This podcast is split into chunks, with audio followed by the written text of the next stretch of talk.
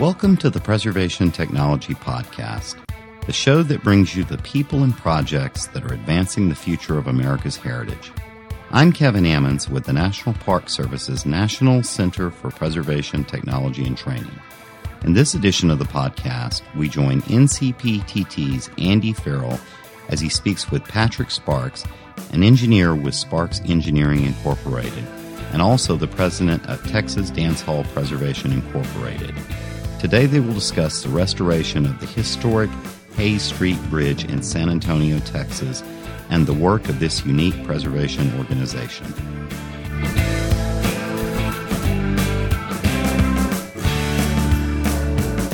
Good afternoon and welcome to the podcast, Patrick. Thanks, Andy. Glad to be here. I've known you for some time and I know that you're passionate about the engineering aspects of historic preservation. How did you get involved in preservation engineering? I was an aerospace engineer at the beginning of my career. And there was, so when I was about 25, there was a time when I decided I needed to look, you know, a little bit differently at my career. And I thought, well, does anybody ever study the problem of, of what do you do to, with all the stuff that we build, you know, or have built? So I got interested in that and then I, I, it occurred to me to go back to graduate school. And when I did, I met David Woodcock at Texas A&M. He, at the time, he was the head of the preservation program there, and and he uh, welcomed me with open arms as an engineer interested in studying preservation. What I found was is that historic preservation is really the only discipline at the time, and really still now, that has a a formal set of principles about uh, how do you take care of the built environment. So that's really what appealed to me. And, and going back to graduate school to a program like that was was uh, just the, you know the perfect thing. So after that, I it took me a while to build a career in in this area, but it's the most satisfying thing I've ever done. You can't ask for much more than that, I don't think. So, give us in a, in a sort of a nutshell, Patrick. Tell us what is the role of the engineer in preservation projects? For me, it's really about first setting the diagnostic protocol. That is, figuring out or helping the, the team of professionals and contractors figure out how to know what's wrong or right with the building or bridge. Funny you should mention bridges.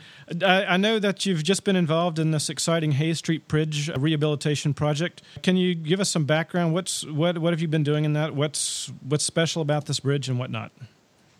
Well, it's a really cool bridge. It's called the Hay Street Bridge or Viaduct. It's in San Antonio, Texas, and it, it consists of two 1881 wrought iron truss spans that were relocated to San Antonio in 1910 to construct this really long viaduct over the railroad tracks. And it was built at a time when, you know, there were more and more trains, and of course, there was more and more vehicular and pedestrian traffic. And so there was a conflict at, at the grade crossing. So the city compelled the railroad to build them a viaduct. And the and so they, the railroad chose to reuse these two old spans and then build the approaches, about a thousand linear feet of approaches out of reinforced concrete. And so it's really a pretty substantial structure, and it connects a historic neighborhood with uh, downtown San Antonio across this very active railroad track. And so, how did you get involved in this project? Well, about eight years ago in 2002 or earlier, 2001, we were asked by the city of San Antonio to give them some background information on truss rehabilitation. So we did that because they were looking for grant money at the time, the process of applying for grant money. And so we took them and showed them another project, a similar age truss that uh, we had uh, rehabilitated just talked over you know some of the options with them. And then later, when the request for qualifications came out, we submitted our qualifications and competed against other firms and were selected to be the consultants uh, for rehabilitation design. That was in 2002, and so we just now finished the project. So it was a pretty long project. Although the construction, the rehabilitation construction, only took about 10 months. Now, Patrick, in the beginning of this, did they ever consider continuing to use the bridge or, or reusing the bridge for vehicular traffic? Or was it always from the beginning of the rehabilitation envisioned as a pedestrian bridge? Andy, early on, I think that there were some thoughts about that because the bridge actually was in vehicular service until 1980, approximately. And so there really wasn't any reason, from our point of view, that it couldn't remain in vehicular service. But by the time we got involved, the State Department of Transportation and the owner of the bridge, the city of San Antonio, had agreed that it would be only a pedestrian and bicycle bridge. They did explore the options of relocating the historic truss spans and other and several other options during the feasibility study phase. But honestly, I can't. I think that it, it certainly could have been a vehicular bridge again. I think generally, if we just back up a little bit and talk about bridge rehabilitation, in general, we, we want the bridges to remain in vehicular service if they can. In this case, we thought that they could, but it was a decision that we didn't have full charge of. But it, it does make a very good bicycle and pedestrian bridge. We've talked a little bit about this before, and there are lots of historic bridges across the nation that find themselves sort of in the same circumstance. What lessons did you learn in this project that you'd share with those folks trying to you know, involved in efforts to save their historic bridges. Be patient and keep trying. Mm-hmm. You know that these trusses. Well, one one of the trusses. There's two. One of them is is a Whipple. The larger of the two is a Whipple truss, which is a particular kind of truss that was fairly common in railroad and, and highway bridges in the late 19th century. But it's no longer common at all and there's there's just a handful of them left in Texas, and really not that many nationwide. And in particular, this Whipple truss is made both of wrought iron for the main members, and then cast iron for the joint blocks that connect those members. So it's really rare, even in the United States as a whole. There's just very few of those bridges left. So it, that truss has very high level of significance.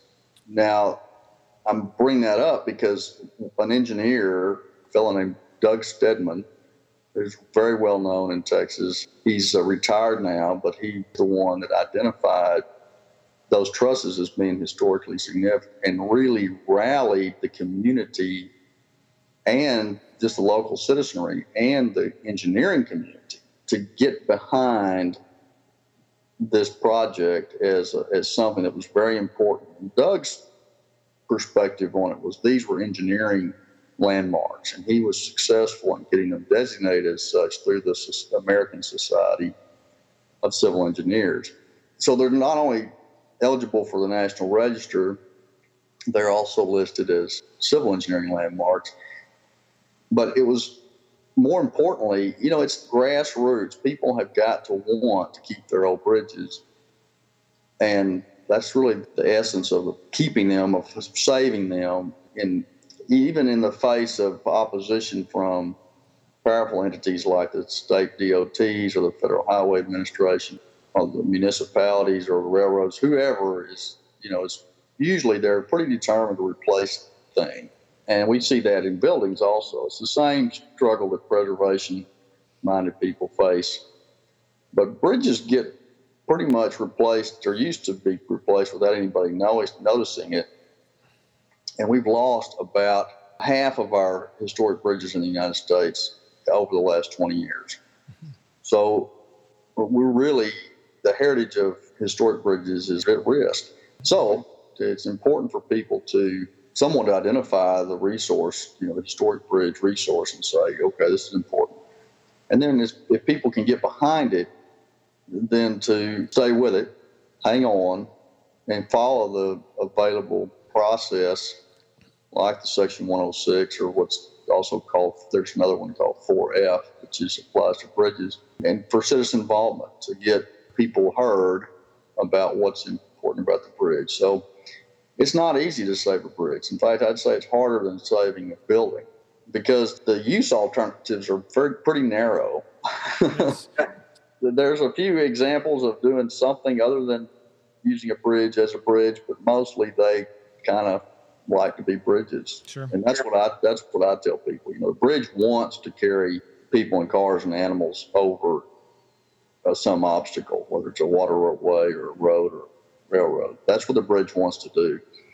And so that's what we really would like to keep them doing. So having getting to work with such a beautiful bridge and one that was made of wrought iron and cast iron, which is very durable, and you get to see the historic workmanship and the, and the engineering genius that went into these things. It's it's really amazing. So to go back to how this one was saved, uh, Doug Stedman, uh, engineer, uh, retired, uh, well known, identified the bridge, and he said, "Well, look, we need to save this." So he worked tireless, tirelessly for over ten years to save the bridge and raise monies. And he and a group of people in San Antonio, including the Conservation Society, raised about a quarter of a million dollars to help offset, you know, the cost of the project, the matching portion, and they were able to go and get a grant to win a grant from the DOT. Patrick, I was just going to ask you, who were the other partners involved in this project? Well, there's quite a few. So at the grassroots level, uh, Mr. Stedman and the community of engineers in San Antonio and the San Antonio Conservation Society helped in raising money. And the city is the owner of the bridge. City of San Antonio owns the bridge. TxDOT, the Texas Department of Transportation, is the funding agency. They provided the transportation enhancement grant, and they also provided some oversight to the project in terms of design review and construction inspection, things like that. They were involved as an oversight. And then as consultants was my firm, Sparks Engineering, was the prime consultant and structural engineer for the project. We also had landscape architect Bender Wells Clark out of San Antonio and Garcia and Wright, civil engineers, and Joshua Engineering Group, electrical engineering consultants. And then the bicycle community was really behind it. And this is very important. The neighbors were very behind. This is a this is kind of a this is a very distressed historic neighborhood uh, that has been badly impacted by things like uh, warehouses and the neighborhood. It was it's been a it's a historic neighborhood, but it's well it's gone downhill. But there's you know there's changes coming, and this bridge is part of that. So people are now uh, moving back into the area, and the, and they're fixing up the houses, and so there's some improvement. So the bridge is part of that improvement to the area, and, and so I think the bridge was very important as a symbol of the community. That the community is really is still vital, and the bridge is seen as a landmark in this neighborhood. So I think that the community support for it was uh, overwhelming, and that really drove the project and drove a lot of the things that we did in terms of you know the choices we made. So, for example, the approaches, which are made of concrete, well, they were not only deteriorated, they were built in 1910, they were severely deteriorated and really could not be saved. But moreover, they were really right in front of these neighbors, neighborhood houses. I mean, the approach is just you know, big, wide, 30 foot wide concrete bridge approaches just descended right into these neighbors' mm-hmm. front yards, basically. And so it was really an awful place created by the, when the bridge was built in 1910, when things weren't really, you know, consideration wasn't generally given to the to being sensitive about, you know, what the neighborhood would be like after you built something. So really, there were there were a lot of problems with the way the thing was done originally, and so we were get, we, we had the opportunity to fix that. So we made the approaches much narrower. So instead of 30 feet wide, we made them 15 feet wide, which is what we needed for pedestrian and bicycles. And what that allowed us to do, because the, the approach spans are elevated, this allowed more light to come in, more space and more light, and so you don't feel that the bridge is oppressive mm-hmm, mm-hmm. Uh, anymore. And it gave the neighbors a lot of room in front of their houses. and so now that space in front of their houses is landscaped and it's beautiful. And, and people really respond to now how the bridge is. But we, we followed the basic profile and layout of the original bridge, and we found some ways to echo the theme, the, the kind of the architectural theme of the 1910 concrete bridge in terms of its uh, clean lines and rhythm and the, and the little brackets, cantilever brackets that stuck out in 1910. We replicated some of that or we interpreted some of that for our design so that we have a really nice rhythm in those approach structures, structures which that rhythm leads you right up to these historic iron trusses, which are the centerpiece of the project. Excellent. Well, that sounds like a really great project, Patrick. But I want to sort of do the lighter side of preservation now because I know that uh, historic bridges are not the only thing that you care about preservation wise. I want you to tell me a little bit about the Texas Dance Hall Preservation Inc. The dance halls are my favorite thing. And to anyone who's listening, you really have to come to Texas. And if you want to understand what Texas is and who Texans are, you, you can go to the Alamo and the stockyards and stuff like that, but you really want to know you go to a dance hall. And it happens that you know Texas has more traditional dance halls than any place on earth.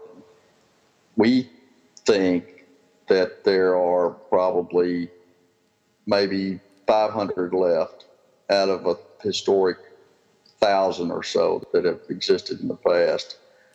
And the dance halls I'm talking about are traditional community halls that were built by German, Czech, Polish, and other immigrants that came in the 19th century and brought with them a heritage of social dancing.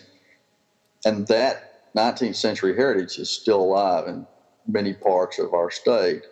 So a few years ago, myself and a couple other people realized that what we had was a, a really unique resource in these halls that still existed, though many of them are not used or only used rarely. But that the, to a large extent, the social and cultural vitality is still there. And when you go to one, it's like going back 100 years. And there's young couples and little kids and grandma and granddad. The whole family is there dancing. So several of us got together and we said, this is important and it's very important to save. So we set up a 501c3 nonprofit corporation called Texas Dance Hall Preservation Inc. with the mission of trying to save all the traditional dance halls in Texas. So it's a good time, and we would like everybody to come down and go dancing. Excellent. I'm, I'm ready to come myself. In fact, my next trip to Texas, I'm going to get in touch with you ahead of time and um, look, look for some schedules and whatnot. Well, Patrick, it's been a lot of fun talking to you today. Thank you very much. Thanks a lot, Andy. It's great talking to you. That was NCPTT's Andy Farrell with Patrick Sparks. If you would like to learn more about this podcast, visit our podcast show notes at the National Center for Preservation Technology and Training website. That's ncptt.nps.gov. Until next time, goodbye, everybody.